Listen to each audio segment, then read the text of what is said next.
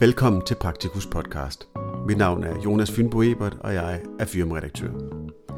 Denne podcast er en oplæsning af artiklen med titlen Afviste henvisninger igen.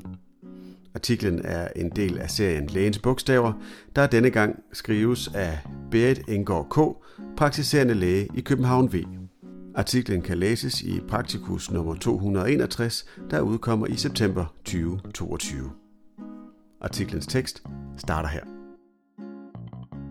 Af og til kan jeg næsten blive træt af at høre mig selv tale og skrive om de samme emner. Og afviste henvisninger er et af dem. Men det er nødvendigt at bringe dette emne op og råbe højt om det, når det bringes op. For problemet er stort og alvorligt. For nylig blev jeg interviewet af DR i forbindelse med, at de havde fokus på afviste henvisninger i psykiatrien. Desværre afledt af den frygtelige hændelse i Fields. Jeg havde henvendt mig til dem for 1,5 år siden om emnet, men først nu, hvor der var lige på bordet, fandt de emnet interessant. Og det er interessant, ja nærmest skræmmende interessant. 25% af henvisningerne fra almen praksis til psykiatrien bliver afvist. Årsagerne kender I, mine kolleger, mindst lige så godt som jeg. Patienten var ikke syg nok, var alt for syg, var ikke syg på den rette måde, havde misbrug af alkohol og stoffer, havde gang i en sag i kommunen osv. Vi ved godt, hvad fandens oldemor døde af, men det lader ikke til, at visitatorerne udvikler sig til fandens oldemor lige med det samme. De løber bestemt ikke tør for dårlige undskyldninger. Der er ingen tvivl om, at vores henvisninger af og til kunne være formuleret bedre, og at vi af og til misforstår, hvilke patienter, der er egnet til psykiatrien. Men oftest henviser vi jo ikke, fordi vi er dovne eller udulige slamperter, men fordi vi ikke længere kan håndtere vores patienter selv.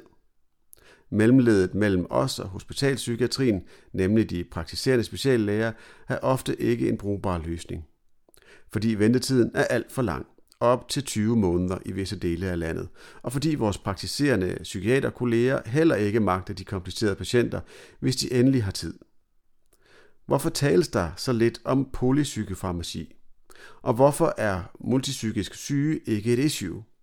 Og hvorfor er der så få instanser, der kan håndtere disse komplekse patienter, som oven i købet også kæmper med massive sociale udfordringer og misbrugsproblematikker?